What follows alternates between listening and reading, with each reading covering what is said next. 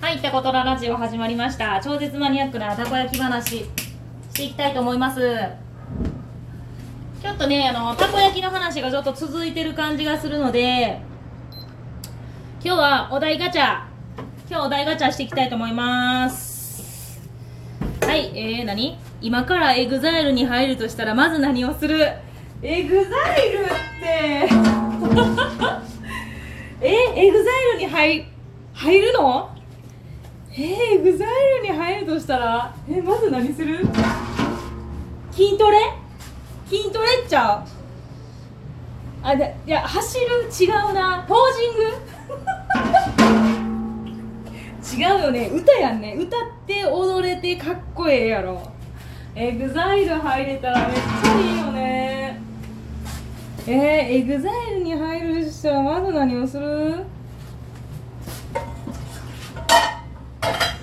何する。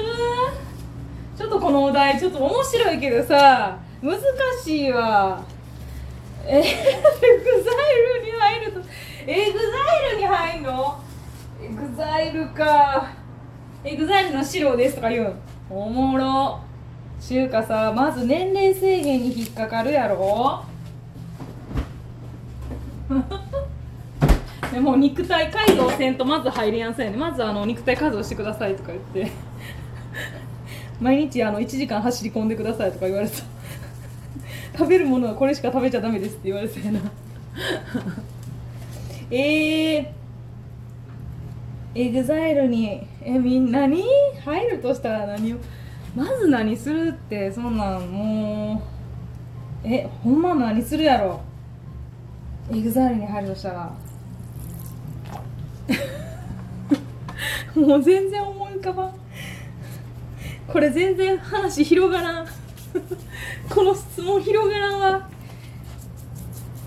有名人になりたいかってことやね。私ねちょっと最近なんやろ。結構なんか旦那と話したりするんですけどあのまたこれねお題とはまたちょっと違うかもしれん。全然またそれ話がそれてるけどあのちょちょっとねした有名人の女の人が、あの薬物騒ぎになってたんです疑惑。でもねあの髪の毛の検査をしたらその人は陰性で全く薬をやっていなかったっていうね。これさ死活問題やよねって言って旦那と言ってたんですよ。どう捉えるかわからんけどその有名人っていうだけでその奥ちょっとしたなんて言ったらいいの？ちょっとしたこと？でなんていうの？そんななんか普通の人やったら言われやんようなことを言われる。あ有名人ってさ大変そう。なんかいいことも絶対あると思うんやけどすごいその辺面その反面振り幅みたいな。なんかあのこの前もね旦那と幸せの振り幅と不幸の振り幅は同じなん違うかっていう話をしたよね。大きく幸せに振れば大きく不幸せがどこかでなんかこうそれと同じような形でプラスマイナスになるようなことが人生の中にはあるん違うかみたいなね。なんかそういう話をしたことありますね。一般人やったらその振り幅がそう少ないんやと思うんですよ。言ったらゼロっていう振り幅のところを上下上下行く振り幅がそんなにあの上下しないってもそんなにいかない。例えば30ぐらいとマイナス30を行ったり来たりするような形になるのをその有名人とかちょっとそのなんていうのうん SNS とかでなんて言うんやったっけ。ああいう人らのこと。分からん。え何やったっけ？はい。はい。違う。何やったっけ？ああいう人らのこと。なんて言うんやった？SNS とかでもさ影響力の高い人のこと。なんて言うんやったっけ？ああいう人らも結局はそのなんていうの？振り幅が一般人よりも振り幅が広いんやと思うんやね。だからいいこともあれば悪いこと悪いことっていうかそれと同じようにちょっとしたことでマイナスになる。あの要因っていうのがこの振り幅はすごく大きいに違うかなっていう話をしてたんやね。そう思いませんか？なんかその有名人のねそのお薬のね話がそのなんてニュースで出た時に一般人やったらこんな報道されずに検査して何事もなく陰性やったっていう人ってめっちゃおると思うんやけどそれがちょっと有名人やからってね有名人やから得してることもめっちゃあると思うんですよね。あのー、いろんなことで。だけどそれなりにあの何ですか得じゃないことも経験してるん違うかなっていうことですよね。ちょっとお客さん来たので対応します。15分かかります。15分もかからんかな。778分かなあこんにちはいらっしゃい7分ぐらい焼けるのにかかるんやけどいいですかすいません何が良かったかなはいはい8個入りで良かったですかはいいつも天かすなしなんやったっけねマヨネーズと削り節でよかったはいわかりました560円になりますねはいありがとうございます。5000円からでよろしいですか？はい。あ大丈夫ですよ。なんか日常に戻ってきましたねだんだんね。中で5000円からいただきます。560円5000円からですね。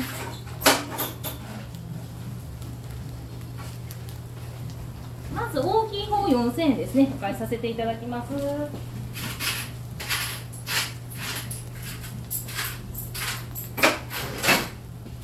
440円のお返しですね。出来上がったら車まで持ってきますんであの座って待ってください。はい。ありがとうございます。